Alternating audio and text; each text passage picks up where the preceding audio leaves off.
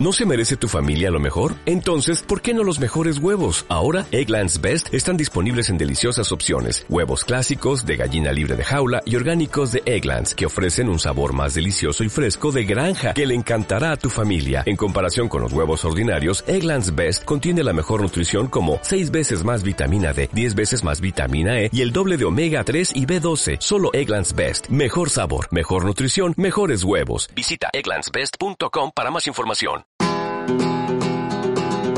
Les damos la bienvenida a Crónicas de San Pedro Alcántara. Vamos a conocer la historia, nuestro pasado, para comprender mejor nuestro presente y futuro. Dirige y presenta Manuel Fernández. En el espacio de hoy, los primeros maestros de San Pedro Alcántara. Un texto adaptado del original, publicado en el blog rosaverde.com por el historiador José Luis Casado Bellagarza, al cual agradecemos su colaboración.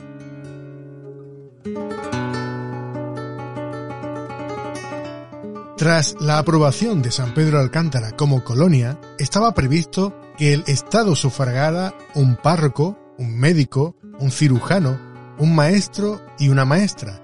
Sin embargo, el gobierno nunca llegó a dotar esas plazas y por tanto sus servicios profesionales tuvo que costearlos el Marqués del Duero. Así, tenemos constancia del maestro Jerónimo García Andrés en 1871.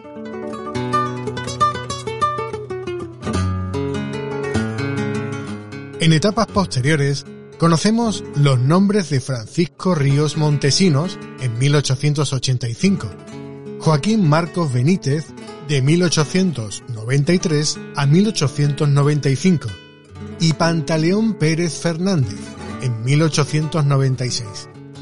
Además de María del Río Ramírez en 1910, que aparece en los padrones como profesora.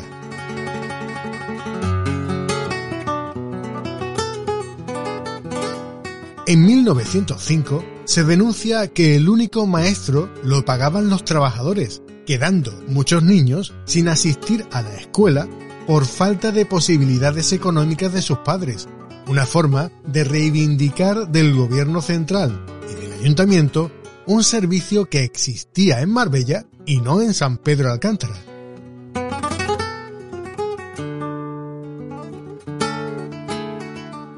En octubre de 1929, un periódico malagueño informaba que había regresado a la colonia María Romero Conde, hija del jefe de contabilidad, Francisco Romero Piña, después de hacer los últimos ejercicios de las oposiciones a magisterio.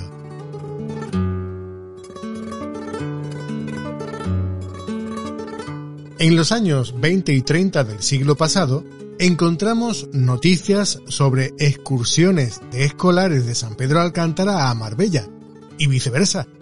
En 1929, los chicos de Marbella recorrieron el pueblo, visitaron la iglesia, el cortijo, la granja agrícola y la fábrica de alcohol, donde se les explicó su funcionamiento y recibieron una merienda, acompañados por Paulino Arias, director de la colonia.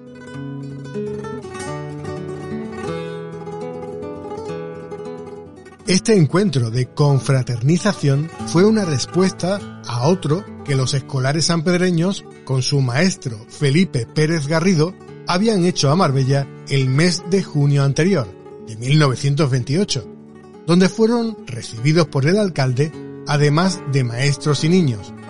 Allí visitaron centros públicos e industriales, además de ser espléndidamente obsequiados. El regreso, en entrada la tarde, se hizo en automóviles de la colonia.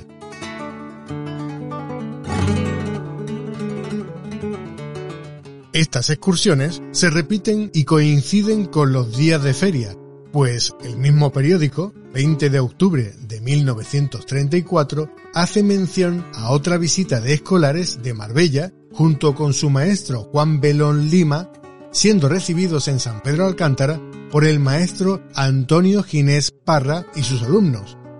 Los niños recorrieron las plantaciones de caña de azúcar y de plátanos y también las ruinas romanas de las bóvedas.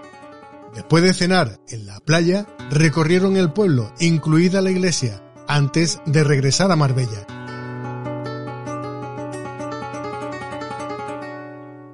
A comienzos del año 1939, la escuela de niñas estaba regentada por María Román Vela, cuyo nombre se le dio a una placita a la entrada del pueblo, con una matrícula de 80 alumnas de las que asistían como término medio 53.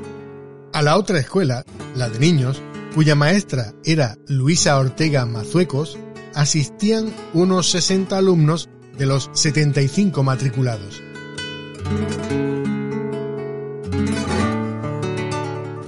De auténtica gamberrada, se puede calificar la actuación de algunos alumnos que irrumpieron en el colegio de niños en agosto de 1939. Destrozaron el material escolar, defecaron en el interior y dejaron el grifo abierto, con lo cual se anegó el colegio.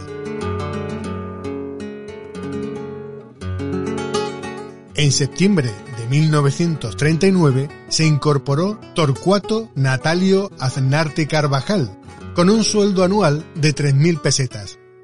En los años posteriores ocuparía la tenencia de alcaldía y diversos cargos en la organización sindical franquista.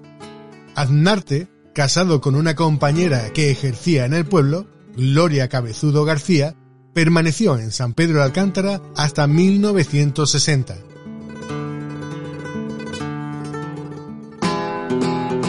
Gracias por escuchar Crónicas de San Pedro Alcántara, también disponible en la sección podcast de nuestra web.